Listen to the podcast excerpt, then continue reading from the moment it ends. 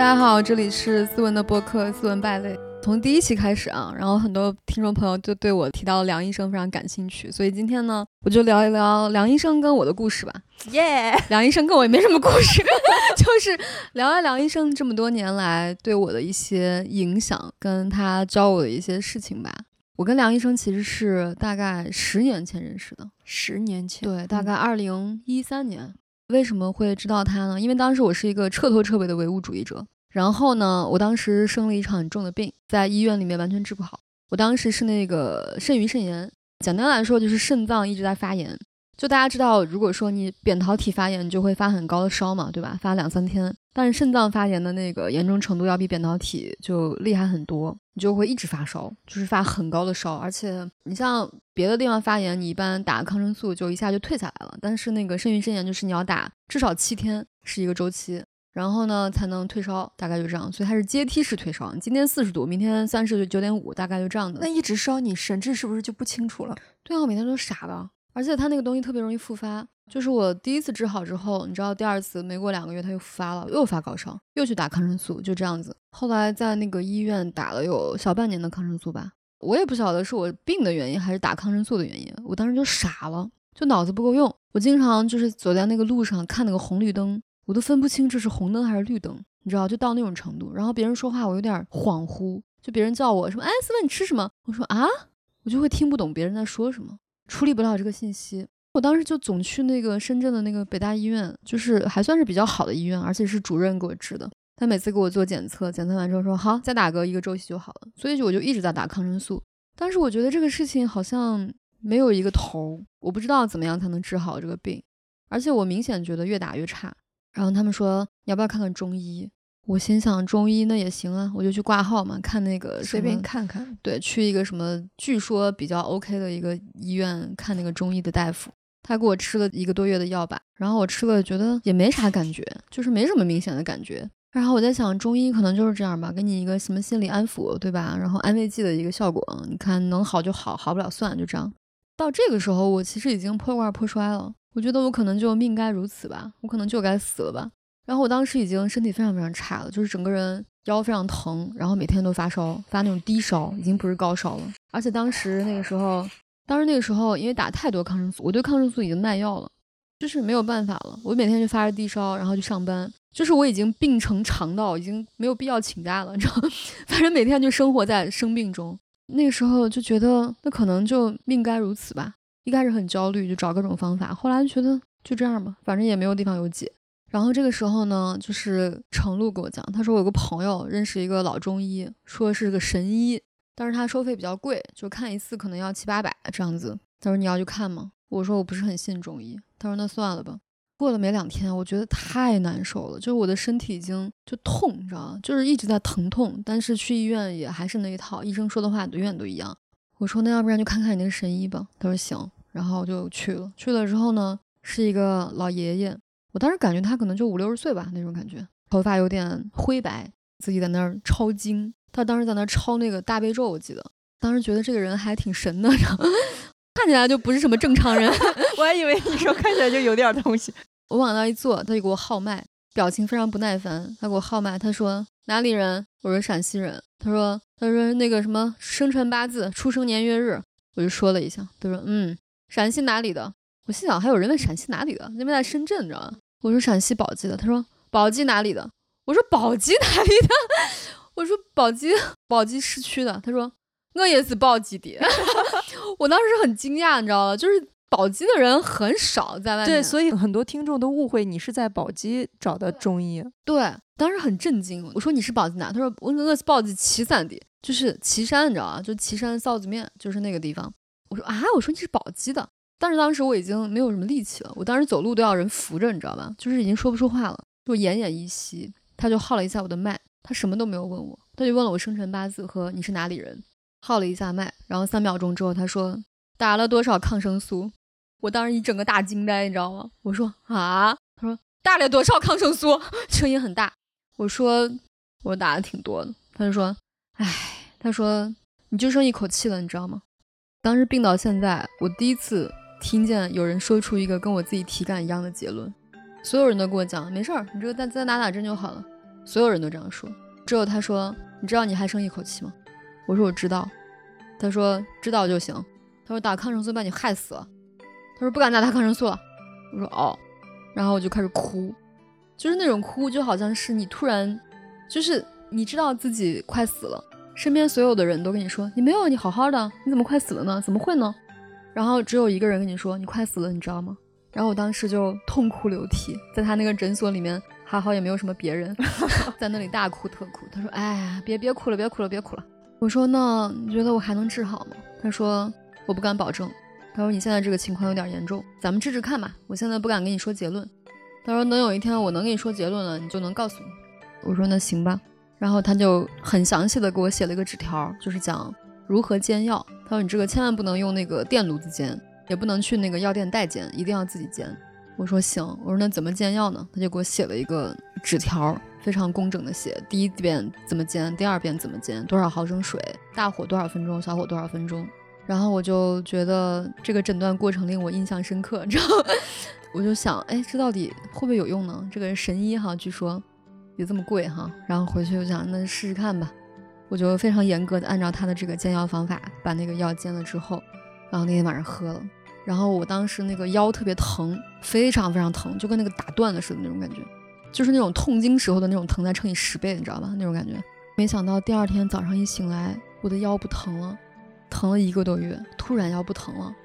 哇塞，我当时真的想给他跪下，你知道吗？我当时觉得哇，我当时觉得我的命得救了，你知道吗？就是有得救的可能了。对，我虽然是个抑郁症患者，一直想死，但我也不想这么死。然后我突然觉得哇塞，真的，我就真的有救了，你知道吗？这是我当年就是那么长时间大半年以来第一次觉得我是有救的，有人能给我一个答案。我当时就真的很激动。第二次去的时候，他每次他都不会问你有什么症状，他也不会问你有什么感觉，他不会问你任何问题，直接就是号脉。然后他那个号脉就准到让你觉得吃惊，你知道吗？就他一号脉他就说行，比上周强多了。他说是不是那个大便发黑发绿？我说对。他说那个什么，是不是腰不疼了？我说对。他真的就是他说的你的症状比你自己还准确，你知道吗？我觉得哇，我当时很震惊，我当时觉得原来这是中医啊，就中医还能这个样子啊，我真的不能相信，但是就是确实是好非常多。我就一直非常认真的吃药嘛，我记得非常清楚。到第4周和第5周的时候，到了第4周他就跟我说，他说这周的药回去非常关键，他说这周的药你下周来我就能告诉你你这个人能不能治好，所以你这周回去给我认真吃药。他说素食千万不能吃肉，我就每天特别坚持素食。等到下一周我再去的时候，我非常紧张，你知道吗？我心脏一直在狂跳，因为这个时候他就宣布你的这个生死的这个时候了，你知道吗？然后他就号了一下脉，我很紧张。他就说你现在不要紧张，你先静一下。他能摸出我非常紧张。他说你先平静一下，你先说两句话，不要那么紧张。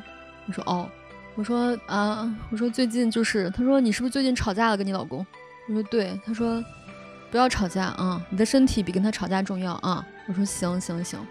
他说行，现在平静了吧啊？他一号脉，他说可以，能行。哇，我当时真的就快哭了，你知道吗？他就是一个像那种宣布得救，对，就是一个神仙宣布你可以，我能把你救活，就这样。我当时真的非常的就是那种非常复杂，就很感慨，然后也非常的难过，也非常的快乐，也非常兴奋。然后我在想啊，原来我这么想活啊！我一直以为我是一个很想死的人，原来我对生命还有这么多留恋。我在想这个世界这么丑恶，为什么我还不想走呢？就这样，这种感觉。结果他说回去不要吵架啊，不要生气，好好素食，坚持做饭，自己做饭最好，就是好好吃药。我说你太厉害了吧。他说哎，他说主要是你配合的好，他说一般人也没你配合这么好。我说一般人会怎么样？他说一般人回去就吃肉呀，让他素食就不戒口啊什么的，不忌口，然后回去又不好好熬药，不好好喝药，那就没用啊。他说回来跟我说我医术不行。我说你医术也太厉害了吧。他说哎，那还用说。我后来才发现他应该是我人生中第一个那种神人，在深圳当时也很有名哈，很多人排队来看他，但因为他价格的关系，所以人也没有那么多。然后我经常去了之后，我也不敢跟他讲话，因为我觉得他是一个高人，你知道吗？我觉得我跟他讲这些俗人俗语他应该也没什么兴趣。然后有一次呢，他就在号脉的时候，我就问他，我说你这么厉害都没有徒弟吗？他说没有。我说你为啥不收徒弟呢？他说没有人能学。我说为啥没有人能学？他说太难了，门槛太高了。我说哦，这样。然后他突然之间，他在号脉的时候，突然之间一抬头，他说你学不学？我说啊，我说我能学吗？他说，他就这样看了我2秒钟，他说可以。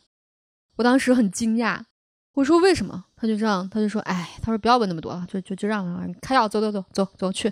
后来呢，我就带了很多我的同事啊朋友去看他，因为大家都有一些这样那样的问题嘛，他们也都觉得他很神。他有时候会说八字，你知道吗？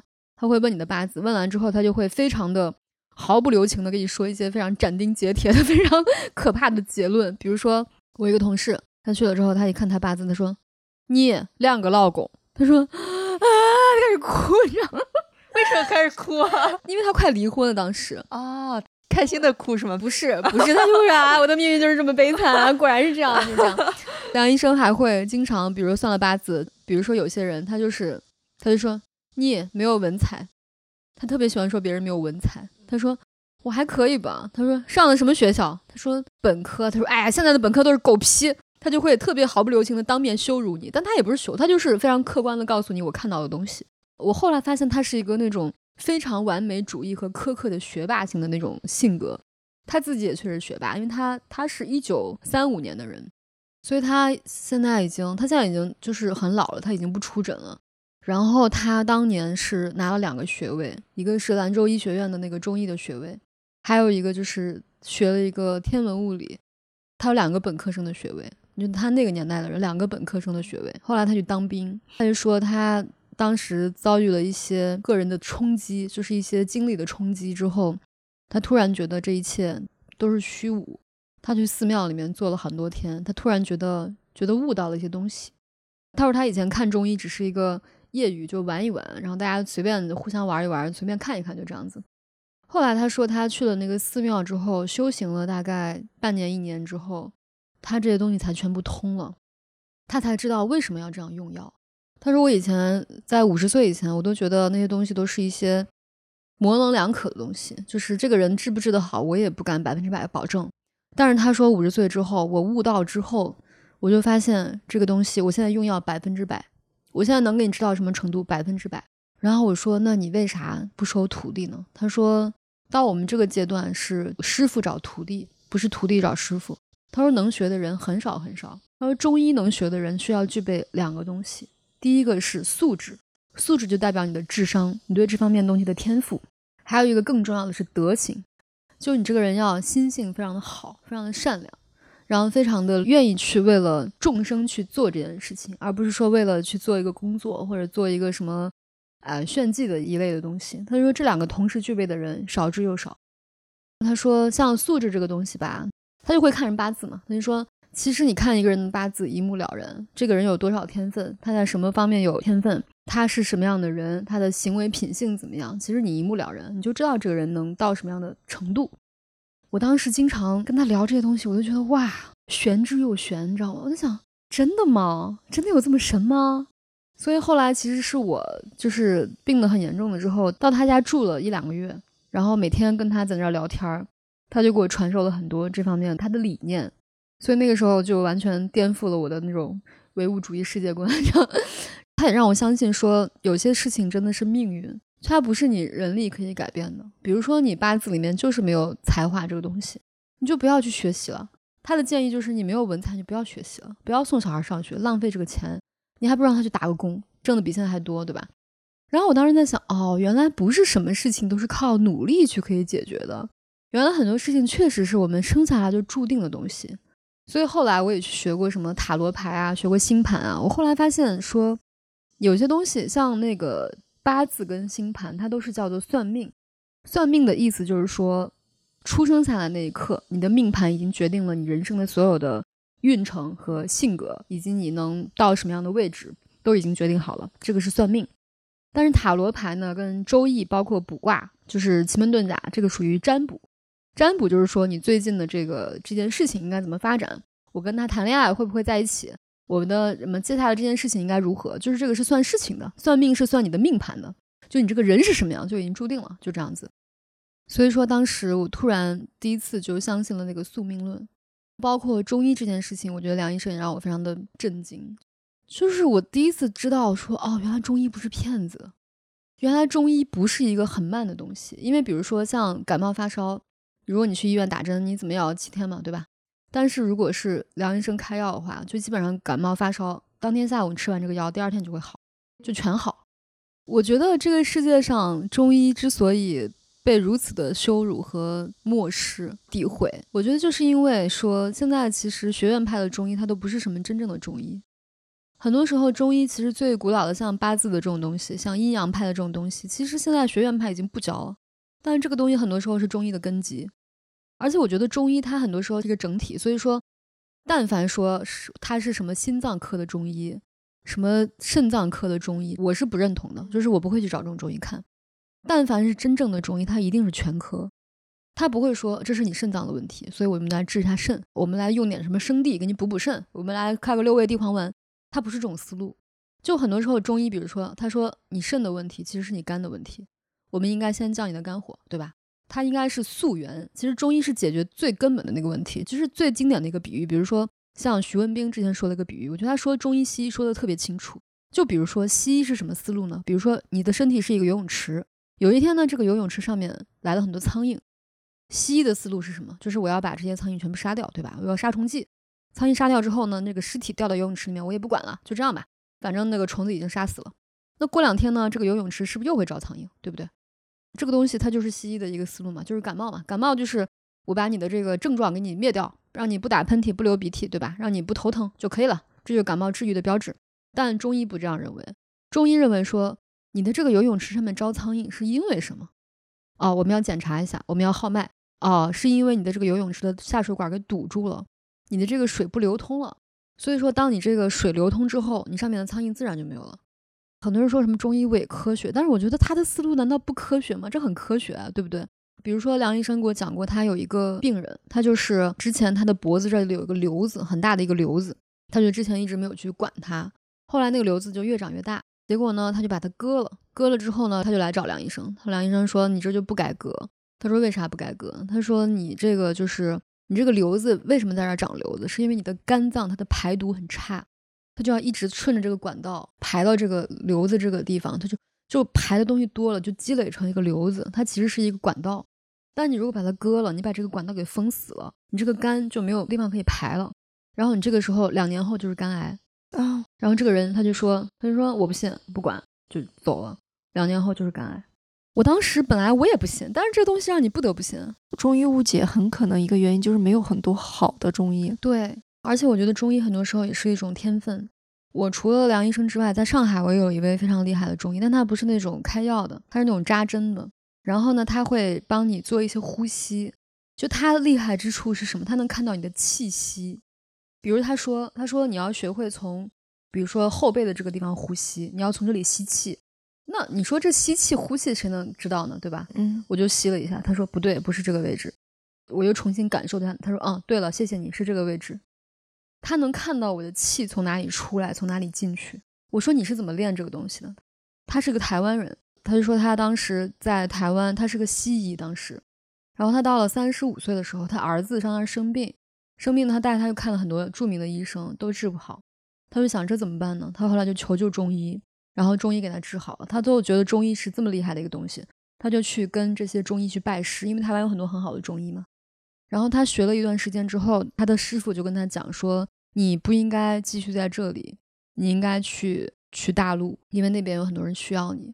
他当时就说行，这是我师傅告诉我的，所以我就来这边。来这边之后，他又知道说我们这边需要行医资格证嘛，对吧？他又去考了那个上海中医药大学的本科。他当时都35岁了。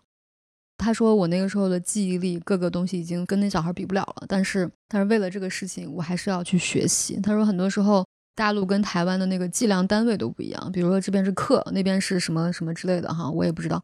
然后他说很多对于很多的那个名词的解释也不一样，很多的理论跟他师傅教的也完全不一样，但是没有办法，为了考这个资格证他一定要去学，就这样。后来他学出来之后都已经快小40了吧，他就开始在这边可以行医嘛，然后他也是非常厉害的那种医生。就是我当时啊，就整个人很崩溃的时候，我觉得他给我注入了很多能量，因为他真的会那种气功，就是运气的那种。你在他那里你会体验到那种空的感觉，就是你真的空掉了那种感觉。然后他会捕捉到你的很多信息。他第一次见我，他就是号了个脉，他就说哎，他说你这个人内心很像个小孩子，对很多事情都很害怕。他说其实你要去做的事情，你的方向就是让你的胆子大一些，就是让你更加勇敢一些。其实你是个很厉害的人，但是你要让自己更勇敢一些。他说这是你的方向，因为胆量很小，很恐惧。他说所以你的肾会不太好。第一次被他治疗之后，我当时哇，我觉得他好厉害，因为他整个那个气运到我整个嘴唇发麻，你知道吗？就他只是在旁边，就是也没有接触到你的身体，就是这样，然后说，哎，你从这里呼吸什么什么，就这样引导一下。我算是见过非常非常多好中医的人哈，我但凡是那种真的好中医，他们其实没有什么那种条条框框。就像梁医生，就是很多中医，我看那个网上的人说，一定要11点之前睡觉，因为11点就开始走肝经了什么之类的。但是我认识的中医没有一个11点睡觉的，就大家全部都是那种随心所欲。就梁医生经常说。哎呀，昨天晚上下这个象棋下到2点钟，我说你是跟谁下？他说跟那个 QQ 象棋。就他们其实都是那种非常乐活的人，包括这个上海这个许医生，他除了是一个很厉害的中医之外，他还是一个拉丁舞冠军，他还是一个潜水教练，他们都活得非常的自我，他们都非常舒展。然后我在北京还认识一个很厉害的中医，是一个女生，可能跟我差不多大吧，然后她就扎针也扎得非常厉害。就是有一次我记得我当时去北京出差，然后就下飞机就感觉要感冒了，就立刻马上就要感冒了，因为鼻涕已经在流了，就是这个下去一定是感冒。我就立刻就是找朋友去约他，去了之后呢，他就给我这个手上扎了一针，我立刻觉得就手上在冒凉气儿，你知道吗？就凉气在往外冒，就汩汩而出那种凉气儿。就我现在说的大家可能不信哈，但是你真的体验了你就知道什么叫凉气儿在往外冒的感觉，真的很神奇。然后我出来之后，我就出了一身汗，立刻就好了，就这样子。所以那个女生也很厉害，她平时的爱好就是买 Gucci， 她就是买名牌包，然后她就是，而且她会做那个脸，你知道吗？就是她也不是在你脸上扎针，她是在你头顶上扎针，就扎个针，买个线，然后她会让你先弄左边，然后你发现你一照镜子，左边立刻上去了，右边还耷拉着，就这样。我发现这些厉害的中医，他们都是特别不拘一格的人，他们就是觉得我想干什么就干什么，但他们都。发心非常好，他们就是觉得哎呀，我虽然累点，但是我还是要帮助别人嘛，就是这种感觉。这个才是我知道的真正的好的中医。那中医养生你有没有教会你什么东西？非常多。比如说我当时问梁医生，因为我身体很差，当时我其实当年对我身体对我来说是第一大困扰，他就老给我看八字，他就说哎呀，你这活得还挺长的。我说为啥呀？我说我为什么要活那么长？我说我天天身体那么差。他说你这个就是老牛拉破车，往往拉的还比较远。他说那种身体特别好的人，他往往就是不注意自己的身体，他觉得自己特好，你知道吗？然后他就某一天突然之间他就猝死了，因为他从来不注意自己的身体。反而那种身体很差的人，他就老是哎呀，我这个养生一下，那个养生一下，你就比较重视这个事情，然后你就会活得比较久。而且他还说了一个，他就说其实人的先天的身体都会带一些问题，这个问题就在你的八字里。因为八字是什么原理？是8个字，对吧？这8个字就分别是你的出生年月日还有时辰，它们组成的天干地支。然后天干是4个字，地支是4个字，所以说这是你的8个字。8个字呢又分为金木水火土，所以说如果说你8个字能够完全平衡，就是金木水火土完全平衡，那至少得有10个字吧，对吧？或者是5个字。但是你8个字一定会有不平衡的地方，一定会有缺点缺陷，一定会有缺点缺陷。同时你这个缺点缺陷可能也是你这个人特别突出的地方。如果你的八字太平衡了，那你就是一个非常平庸的人。就是正因为你有这些东西，你才会有一些厉害的地方。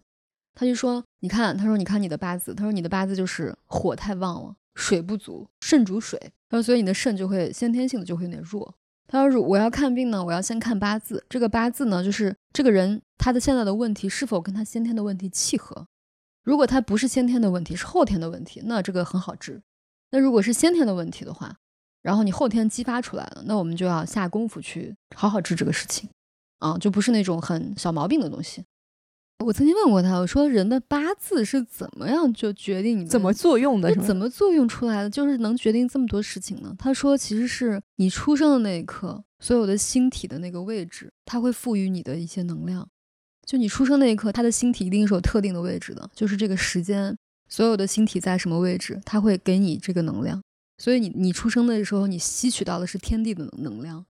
就虽然星盘是西方的那个神秘学哈，但是我觉得它跟八字其实是有一些底层的一些相似之处的。比如说星盘，它也是说你出生那一刻的星位，对吧？它是什么样的一个状态，它是什么样的一个分布之类的。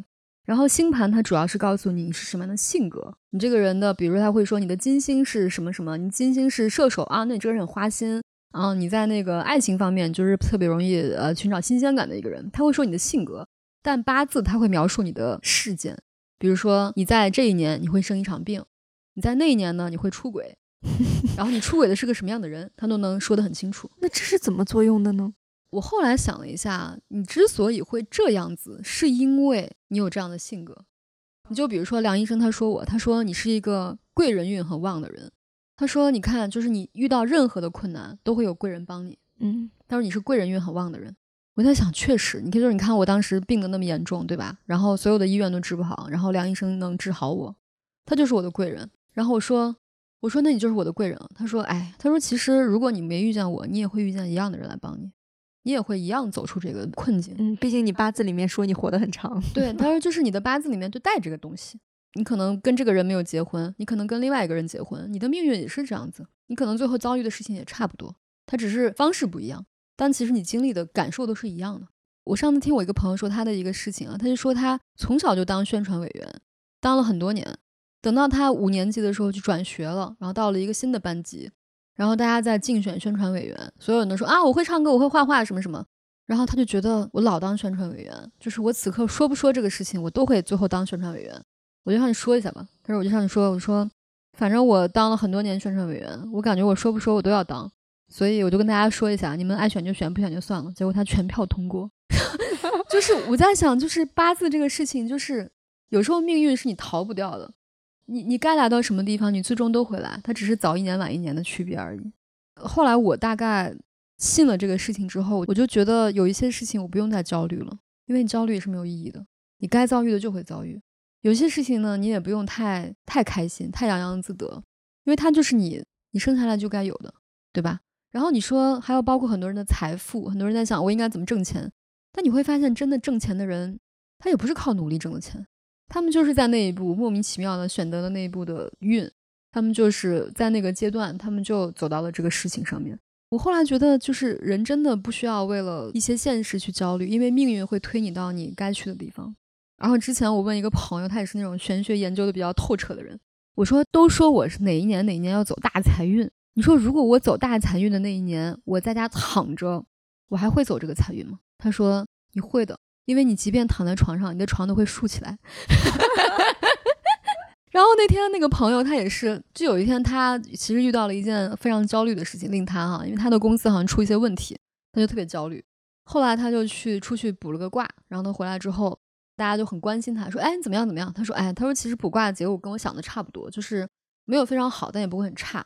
我说那你还挺看得开的啊。他说哎，他说其实有时候人受苦嘛，受苦不是一件坏事儿。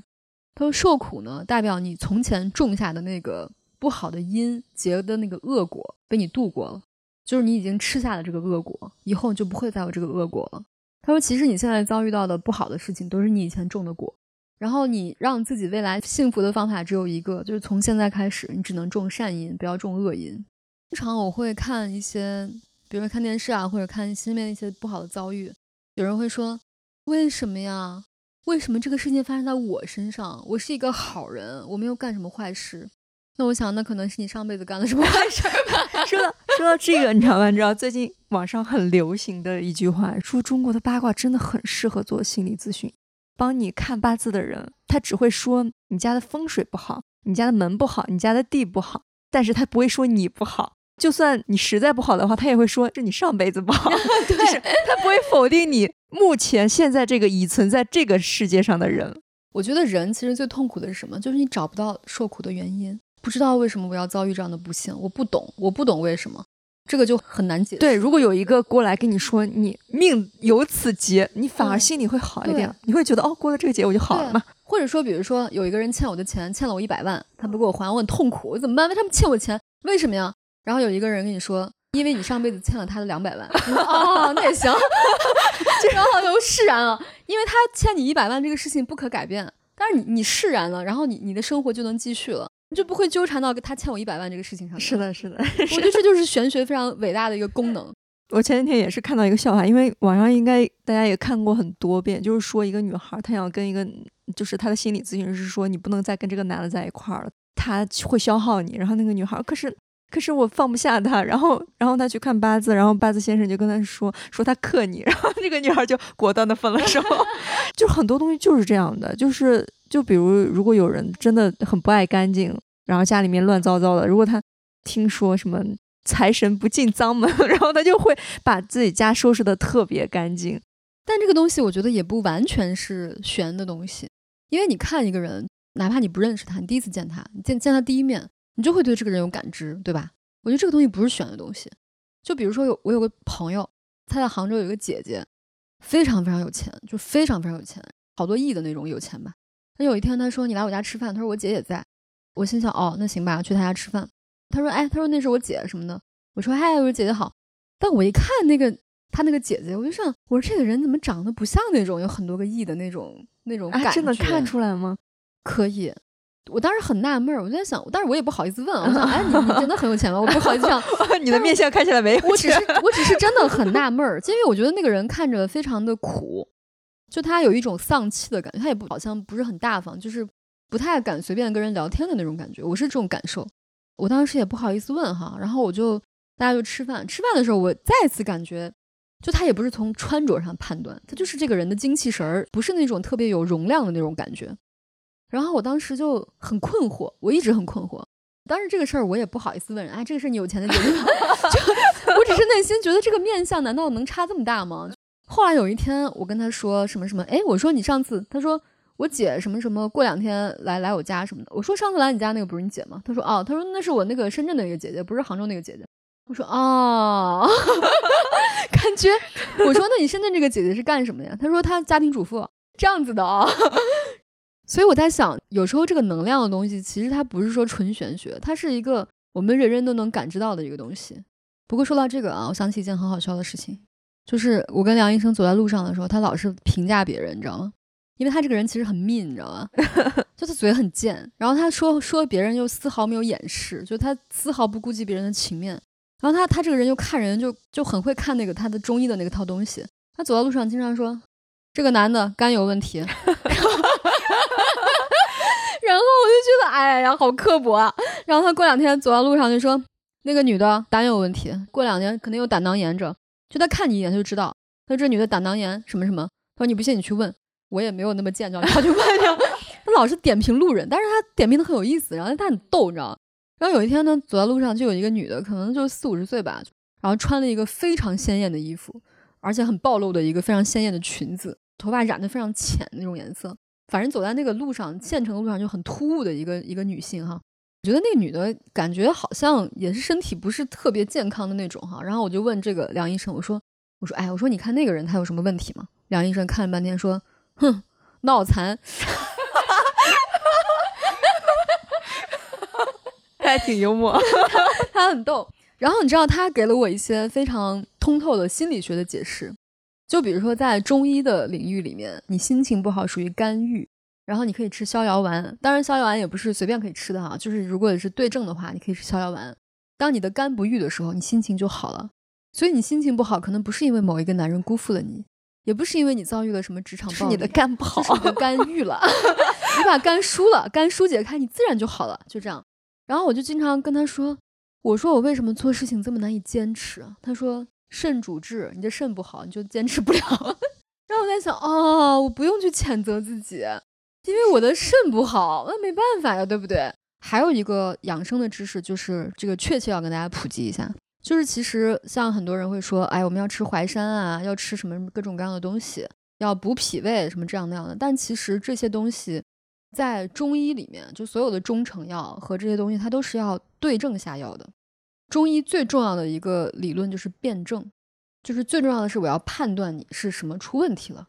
就比如同样是肾有问题，那可能你是阴虚，可能你是阳虚，可能你阴虚阳虚有类似的症状，但是它的本质是不一样的。比如说大家感冒了都吃什么冲剂，比如说大家那个上火的都吃黄连上清丸，这是完全不对的。因为上火在中医里面分为实火跟虚火，黄连上清丸它是压实火的。实火是什么？就是我们分阴和阳嘛，对吧？就是我们的人体分阴和阳，如果你的阳太旺了，这个就是实火，你需要黄连上清丸这样特别清热解毒的东西给你压一压。把它压到一个正常的水位，然后你的阴阳才能平衡。但是我们现在大部分人其实都没有识火，就没有能力有这个识火，大家都很虚。所以很多时候呢，我们的这个火是因为你的这个阴太虚了导致的，你表现出来有火，但其实不是真正的火。这个时候你要做的不是吃黄连上清丸把你那个阳再压下去，那你阴阳两虚，你这个时候应该去滋阴。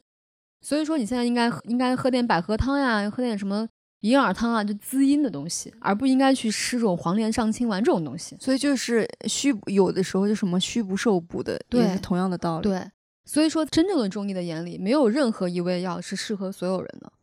就不能说啊，你的那个糖尿病的方子你治好，你给我吃吃。所以中医就是千人千方，就是你得感冒了，1000个人用的方子也完全不一样。我觉得它的科学和高明之处就在此。就很多人说啊，中医不可以复制什么，就因为它不可以复制，它才变得很珍贵啊。就难道可以复制的东西都是最好的吗？因为人本来就是不一样的。对啊，就是你每个人的体质不一样，你表现出来的东西不一样。因为中医它有比如说风寒暑湿燥火，就是这个是那个六淫，然后那个喜怒忧思悲恐惊，这是七情，对吧？就是我们感染这些病的原因都是因为六淫和七情。所以说每一个你感染的这个问题的原因也不一样，你的八字也不一样，你的身体本来的这个排布也不一样，对吧？所以说你需要有非常高明的人给你把出这个脉，他能判断你是什么样的问题，他对你去因材施教，按你自己的情况给你开方子，这才是一个比较正常的中医的一个流程，而不是说啊，我今天感冒了，我吃点那个什么藿香正气水啊，我就好了。有些人好，有些人好不了，有些人反而会加重你的病情。所以说梁医生特别讨厌中成药，因为他觉得这个东西就会让人有一个非常混淆的概念，就是我会好像一个病吃一个药就可以好，其实根本不是这样子的。我看中医的书的时候，我觉得好有意思的一点就是对他来说世界上所有的东西都可能是药材，但并不是说我抓药的药材。那本书里面就讲，他说如果你心情特别不好，你也不要吃什么药，你去大自然里面待一段时间，就是天地就是大补。对，其实是的。然后他还说你要跟你在一块开心的人在一块，你喜欢的人也是大补。是的是的。所以我就觉得哦，原来这也是大补。我跟帅小伙聊天。所以其实中医是很玄妙的，你知道吗？就包括很多中药材的那个使用，它也非常奇怪。你就比如说像阿胶这个东西，阿胶是驴皮，对吧？嗯。为什么要用驴皮呢？它不是说研究了这个成分，它有多少蛋白质，它有多少什么东西，它有多少什么氨基酸维生素，它不是这样的思路。他是觉得驴的脾气就很犟啊，对，就是驴的这个性格就很犟，所以驴皮的这个阿胶的这个药材，它就是固本，就是让你的这个气固住哦。他所以用阿胶，他不是说我做了什么化学实验。所以说很多人说什么那个啊中药材什么，它的银耳跟什么燕窝，它都是蛋白质，这个东西就是太浅薄了。就你把它的这个分子分析出来没有意义。那你说碳跟钻石都是碳，那忽然不是一个段子上我跟王一博还都是人呢。对啊，但这个东西同样的分子你构成的性状是不一样的。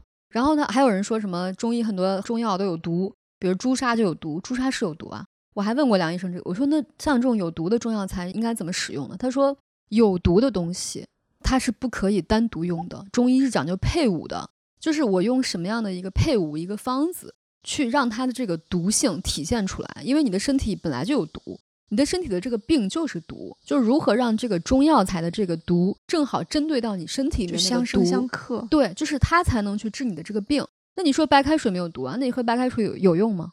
西药也有毒啊，对不对？就是我们普通人吃一个西药也有毒啊，为什么大家不说西药有毒呢？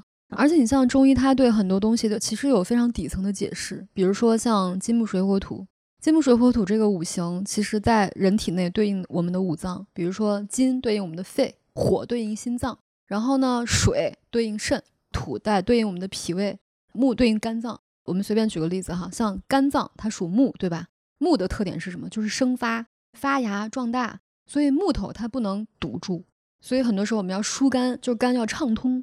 然后比如说心脏是属火，就是你听过各种各样的癌症，但是你没听过心脏癌吧？对吧？哦，是啊，因为它是火，就是这个东西不可能在这里沉积，你知道吗？啊，所以说其实它是非常深刻的哲学。然后你看五行在对应我们这个地理位置，水对应北方，然后火对应南方，对吧？然后土对应我们中原，中原就是陕西啊、河南这块儿。然后那个木对应东方，东方就是上海啊什么，就东部这一块儿。金对应西部，西方。然后很多人会说，为什么说啊，就是我们中国人为什么不可以坐完月子之后喝凉水啊？为什么西方人就可以？西方人为什么可以不坐月子？因为西方属金啊，金不怕冷的。但是我们东方人，我们是属木的，这还有关系？有关系的，就是东方人属木，木本来就怕冷啊。你看冬天那木头都凋谢了，对不对？我觉得很有意思的一个是我之前听说有个说法，说你快乐的时候其实是伤心的，大喜伤心，对。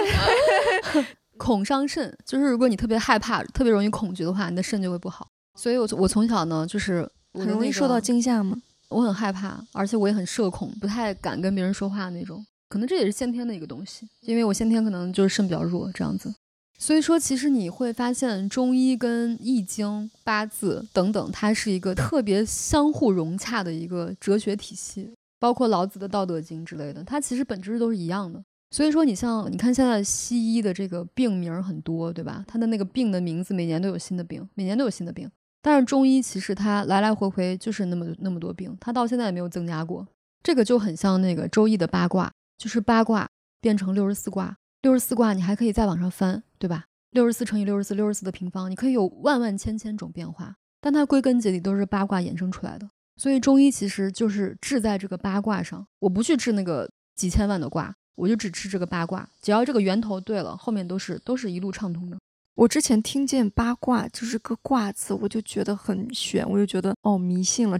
今天我才知道，原来那个卦就是挂起来的意思，不是说我瞎写一个符号。然后你挂起来的是什么东西呢？它八卦是挂了8个东西，说是挂了整个世界的运行基准，就是按中国人说就是天理，它挂出来的是8个天理运行的标准，什么山川河流天啊地啊，再往底下一眼，就是所有的都可以包含在这里面。它是一个非常广大的学问，它并不是说我随便拿个签子我随便说，它原来是包含在自然环境中，它是讲究天人合一。然后我才发现我们从非常远古的时候就是一个环保主义者。是的，你像八卦乾兑离震巽坎艮坤，分别都是天地水火，然后风泽，都是这些东西。当你去学习了这些玄学的这些技法之后，你会发现有一个怎么说呢，你的世界观的改变。就你会发现没有什么事情是完全对完全坏的或者完全好的。有时候我在想，为什么中国人他们的感情如此之内敛？就比如说你看非常开心的时候，中国人不会啊好开心，就也不会这样子表现，他会觉得因为他有厚德载物，还挺好的，还挺但是我觉得这个可能是我们的老祖宗给我们的一个传承，就是因为周易告诉你，你特别开心的时候，你也不应该特别开心，因为你马上就要不开心了。然后你特别低落、特别低谷的时候，特别倒霉的时候，你也不用很难过，因为马上就要好了。我觉得这是一个中国人的一个中庸之道，是，就是你不论在任何时候，你都不应该过分的去担心，不以物喜，不以己悲，或者开心。我觉得这样的它就是一个周易的一个东西。我也听到一个说法，就是说命越算越薄，然后我看到一个解释说为什么说越算越薄，因为你知道自己的命运了，然后你看到那些坏的，然后你就避开了它，你避开了这些坏的东西，所以那些好的东西就没有力气冲上去，因为你算命的这个结果可能会模糊掉你本来要努力的程度。你像史铁生，我觉得他是一个真正的无妄之灾，就是不知道为什么一个好好的一个小伙21岁就变成了一个残疾人。我特别推荐史铁生的书啊，大家可以去看一下。就他在他的书中，他应该经过无数次的追问，他在漫漫的长夜，他在那个地坛公园，他问过无数次我为什么会遭遇这样的命运。后来发现没有为什么，就是快乐是上帝给你的安排，痛苦也是上帝给你的安排，它就只是命运而已。对，神就是这么的不由分说，但是你从中体会到什么，这是你自己的修行。说到史铁生，我最近看了他一个散文，叫做《好运设计》。他就是说我这一辈子这么惨了，那我给未来的就是下一辈子的自己，然后设计一个好运吧。他说既然都是设计了，那咱们就往大里想，咱们就让他长得也漂亮又聪明，然后身体特别强壮，又会跑又会跳，什么马拉松跑的也特别好然后短跑就是跑进10秒内，反正他就想了特别多。然后还说但是他不能生在特别穷的地方，他说特别穷的话就算聪明他也出不来，但是他也不能活在特别富的地方，他说特别富的地方玩物丧志，不是，他说容易蠢然后然后他就说我今生已经这么惨了，我下一辈子不想再做蠢材然后他就说那就生活在一个普通的知识分子家庭，知识分子家庭是因为他有很多书可以读，但是这个知识分子不能太出名，太出名就会导致他的人生，就是孩子的人生非常不幸，反正就是生活在一个非常普通的人家，然后考上了一个很大的大学，遇见了跟他一样完美的女性这样设计之后他就突然觉得啊，然后呢，然后就一直这么幸福下去吗？那好无聊啊。那他的幸福会让他麻木的，会让他跟我现在一样，就是陷入了幸福的阴影当中。然后他说那要不就跟他设个灾吧，让他病几年，躺在床上，躺在病榻上几年然后其实就跟他目前状态差不多。他说但是不能跟我现在一样好不了，那要3年之后又好了，大家又过上了幸福的生活。那然后呢，就是所以他就说那我就要在他的此后的人生中无意间有意间给自己设掉一些痛苦啊矛盾啊什么的，映衬的他的生活如此的幸福。然后我就在想，就是我们现在遭遇的这些苦难是不是我们上辈子设计的，希望自己接下来迎接更好的就是幸福而设的呢？我觉得很有这个可能。因为有一次就是我遭遇了一个现实生活中的这样的一个选择，你知道吗？就有一次我去迪士尼跟几个朋友，你知道迪士尼有一个那个探险的那个项目，你知道吗？就你后背会挂一个绳子挂在上面，然后那个项目它可能会有一些危险性嘛，但是你会发现那个工作人员会提示你说，如果你特别害怕走这个独木桥，你可以走旁边这个路啊，是就是一样可以走到那儿对对，我就走了那个路我没有探险，我就走了独木桥。哇！我在想走那个路有什么意思啊？那我上来干嘛呀？我上来就得走这个路啊。那我干嘛要上我干嘛不在下面走路呢？我走这个路到那个终点有什么意思呢？然后我就想我肯定要走独木桥，独木桥多开心啊！然后走过独木桥，哎呀我过来了很开心。然后我朋友走那个路，我说哎我也过来了。但是其实我们的结果都是一样的，但是你更开心是吧？但我更开心，他就走了个路而已。但我当时真的跟你说，我是就是刚开始那一段，第一个我走了一下那个独木桥，但是很害怕。然后我从那之后全部走了坦途。但是玩我会有一种好没意思啊！我干嘛要浪费时间在这个地方走？真的挂个绳子在这走路，真是。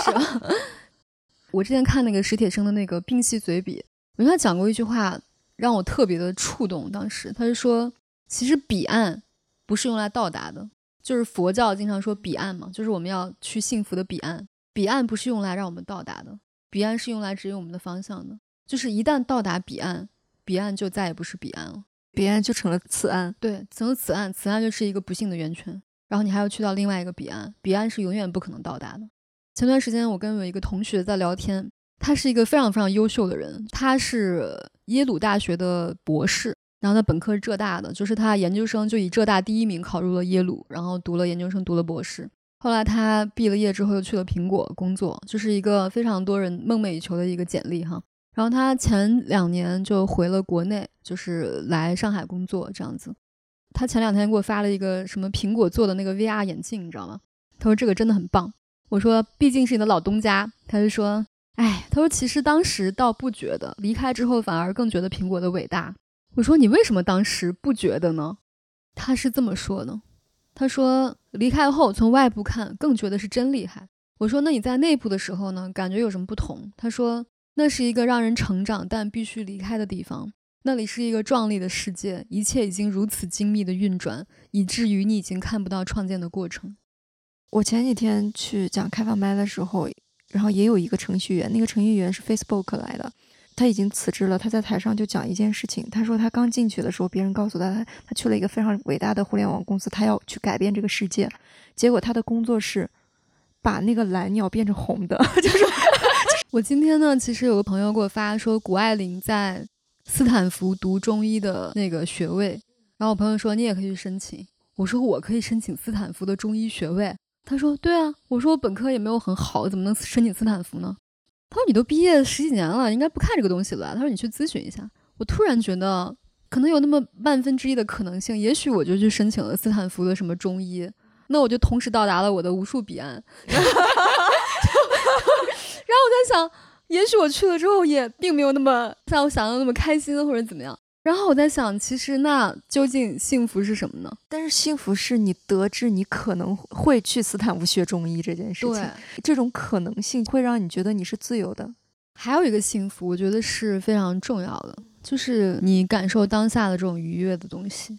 我觉得人为什么要做你喜欢的事情啊？因为你做你喜欢的事情，这个事情本身就是很开心的，大补就是大补，真的，就你整个人会气血通畅。之前我有一个中医的老师给我讲过，他说有些人说不能吃那个不养生的东西，就是一定要吃非常非常健康的东西。他说其实我不这么认为，他说因为首先我们生活环境不是真空的，其次呢，你总有一些喜欢的但是不那么养生的东西。比如说有些人特别喜欢吃红烧肉，他会说天哪，吃红烧肉会让我血糖变高，会让我什么胆固醇增加，会让我变胖什么什么。但是呢，与其你在这种恐惧中不吃红烧肉，你的这种恐惧本身施加给你的这种负面力量比你吃红烧肉本身还要大。就你吃了这个红烧肉，此刻你虽然增加了一些胆固醇，增加了一些脂肪和糖分，但这个时候你心情愉悦啊，你整个人很舒畅啊正向的东西远远大过这个红烧肉本身的负向这个东西，所以说它本身就是好的。所以说人就应该从心所欲。我认识的这些中医想买名牌，对吧，半夜下象棋，去跳拉丁舞，泡妞，他们都很爱干这，他不是那种特别禁欲的人，但他们因为干这些事情才让他们特别健康，特别有生命力。所以我觉得其实真正的中医它是很达观的，它不是说我们想象的那种老中医坐在那儿跟一个那个僵尸似的，其实不是这样的人。其实真正的高人他都是非常的畅通的人。我有一次请教梁医生，我说你能不能最简短的总结一下人的养生的最大法则，他说就四个字，他写到纸上，特别正式给我写，他说就心闲体快。心就是心脏的心，然后就是闲适的闲哈，然后体身体的体，快就是快慢的快。心闲体快，就是你的心里非常轻松，没有想太多的事情，没有很纠结很内耗的东西，但是呢你的身体又很勤快，你在忙很多事情，比如你去跑步啊，种地啊什么的。他说农民就身体很好，因为他心闲体快啊，除了他有一些劳损之外，他大部分时候身体是很健康的，对吧。我说那我们现在的生活不是正好相反，心快体闲。他说对，他说不过也没有关系，你要有病了我来给你治就是如果大家真的有解决不了的很多问题，你可以去看看中医调理一下。就是我在当年身体那么差的时候，我在梁医生家都开心的不行，因为每天肝一点都不郁每天都会喝他新给我开的方子，然后每天觉得好开心啊，好顺畅。其实我什么都没有，一无所有，就人生走向绝境。但是我觉得就你心里的东西是你可以主观决定，你如果主观决定不了，你可以去看看中医，然后把绝境送入绝境。对，然后实在不行再找个什么周易先生给你算一下远离身边的小人好，那我们就这样。好，大家去算命吧拜拜不要引导大家算命好吧就大家不要算命，大家就喝中药就可以了大家养生就好，养生多注意身体健康，多接触一些自己喜欢的东西，是多去到大自然，感受一下天地能量。好的，好，拜拜。